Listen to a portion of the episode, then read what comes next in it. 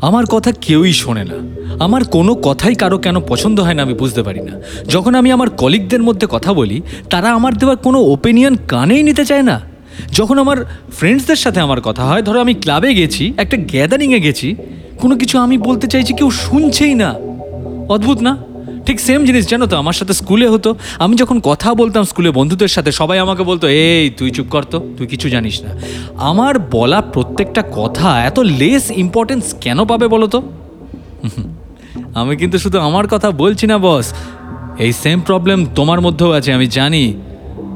সবার মধ্যে না থাকলেও ডেফিনেটলি বহু মানুষের মধ্যে আছে। কিন্তু একবার ভেবে দেখেছ কেন? তবেই বলব কারণটা। যদি তুমি প্রথমে একটা প্রমিস করো আমার কাছে প্রমিসটা হলো যে তুমি আজ থেকে কমপ্লেন করা ছেড়ে দেবে এবং নিজের দিকে তাকাতে শুরু করবে। আগে বলো প্রমিস কিনা, যদি প্রমিস বলো, তবেই কিন্তু আমি আজকের কন্টেন্ট শুরু করব। ওকে ওকে ঠিক আছে। আমি শুনতে পেয়েছি, তুমি প্রমিস করেছ। আর প্রমিস না করে যাবেই বা কোথায়? নিজের ভিতরে থাকা এই যে সমস্যাগুলো, সেগুলো তুমি যদি আজকে সলভ না করো, তাহলে সলভ হবেটা কি করে? আকাশ থেকে কোনো অবতার নেমে আসে আর সলভ করে দেবে এসব বুজরুকিতে বিশ্বাস করো নাকি? বরঞ্চ বাস্তবে নিজের দিকে তাকাও।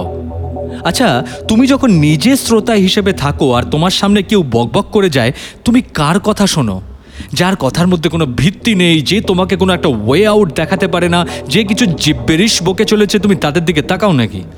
তুমি তো অবশ্যই নিজের বেনিফিটটা খোঁজো বস স্বীকার তো তোমাকে করতেই হবে।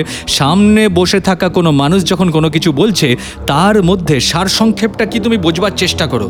সেকেন্ডের মধ্যে বুঝতে চাও যে সে কি তোমার কাজের কোনো কথা বলছে? সে কি এমন কিছু বলছে যেটা তুমি কোনো একটা বেনিফিটের জন্য বেছে নিতে পারবে? এমন কিছু কি সে বলছে যেটা শেখার আছে? এমন কিছু বলছে যেটা একদম তুমি জানতে না এবং জানবার পর একটা ওয়াও চমৎকার ফিল হলো। আমি জানি এটা তুমি খোঁজো, কিন্তু কোনোদিন তুমি এটা অ্যানালিসিস করতে বসনি যে তোমার মন কীভাবে একটা বক্তার বক্তব্যের মধ্যে ছোট ছোট ইনফরমেশনগুলো খুঁজতে থাকে। একবার অ্যানালিসিস করো নিজেকে। তুমি নিজে যেগুলো শুনতে ভালোবাসো, সেগুলো একবার খাতায় লিখে দেখেছ?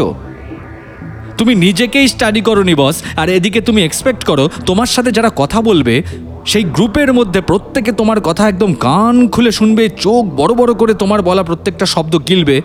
হাউ ইজ ইট পসিবল একটাই রাস্তা। সহজ, আবার জটিলও বটে। জটিল এই কারণে, কারণ তুমি তো প্রচণ্ড লেজি স্বীকার করো। ম্যাক্সিমামটাই তোমরা লেজি আমি আমাকেও রাখছি দলে, রাগ করো না আমার উপর। এই লেজিনেসটা কিন্তু কাটিয়ে উঠতে হবে। লেজি কেন? আমরা তো ভাবতেই চাই না যে আমার স্পিচ কেন ফেল করল। আমরা তো ভাবতেই চাই না আমার তৈরি করা কন্টেন্ট লোকে কেন দেখল না। একবার রিসার্চ তো করো। এই ফেলিওরের এগেনস্টে রিসার্চ করাটা কিন্তু ভীষণ ভীষণ ভীষণ দরকার। কেন ফেল করলাম? এই যে কমপ্লেনটা শুরুতে ছিল যে আমাকে কেউই পাত্তা দেয় না, আমার বলা কোনো কথা কেউ শুনতে চায় না, একবার রিসার্চ করো। রিসার্চটা হলো এরকম, তুমি কাদের সাথে কথা বলছিলে? কারা তারা? তাদের এজ গ্রুপ কি? তোমার বন্ধু তো? তাদের মানসিকতাটা কি? তুমি মনে করবে, এত পরিশ্রম কেন করব? বন্ধুই তো। আরে বাবা, সেই বন্ধুদের মধ্যেই তো তুমি অ্যাকসেপ্টেন্সটা খুঁজছো। তাহলে সেটাই যদি তোমার মার্কেটের এরিয়া হয়, তাহলে তো মার্কেটিং স্ট্র্যাটেজি বানাতেই হবে। তাহলে সবার আগে দেখো, বন্ধুরা তাদের নিজের পছন্দের জোনগুলো তোমার সামনে কী কী রেখেছে? তাদের কিছু হবিস থাকবে, তাদের কিছু ইন্টারেস্ট এরিয়া থাকবে, সেগুলোকে বোঝো। তাদের মধ্যে খিদেটা তো বোঝো তারা কোন ধরনের কথাগুলো শুনতে চায়, কোন কথা, কোন নলেজ কোন ইনফরমেশনগুলো নিজের মধ্যে কনজিউম করতে চায়। রিসার্চ করো, দেখবে ঠিক বেরিয়ে যাবে। এতদিন ধরে যে কথাগুলো তাদের জিব্বেরিশ লেগেছিল, তার কারণটা এটাই, কারণ তোমার বলা কথা বা তোমার ওপিনিয়নগুলোর পিছনে তাদের ইন্টারেস্ট যেটা ছিল সেটা ম্যাচ করেনি। আরও একটা কথা, এবার তাকাও নিজের দিকে। কি বলছিলে? তোমার ওপিনিয়নটা কি ছিল?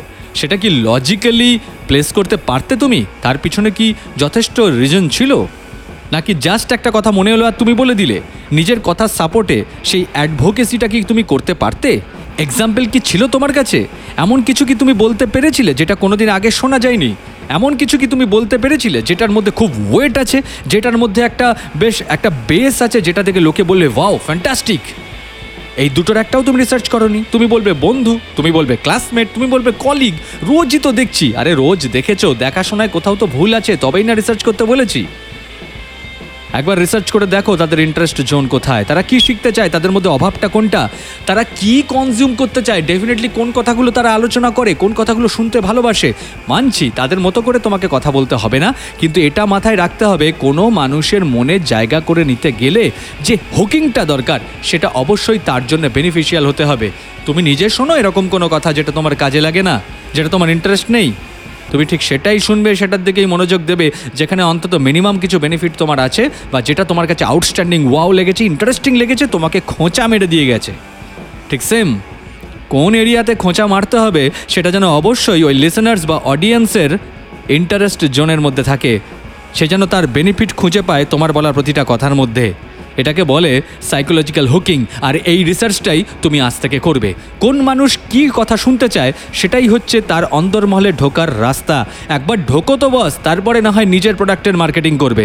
প্রোডাক্ট মানে তোমার চিন্তা, তোমার গান বাজনা, তোমার কবিতা, তোমার ছবি আঁকা ইভেন তোমার বিজনেস প্রোডাক্টও হতে পারে। যাই হোক না কেন, তোমার একটা ওপিনিয়ন তোমার একটা পরামর্শ, তোমার একটা আইডিয়া সেটাও কিন্তু তোমার প্রোডাক্ট এবং সেই প্রোডাক্ট কোনো মানুষ তার অন্দরমহলে তখনই জায়গা দেবে যদি সে সেখানে ইন্টারেস্ট পায়।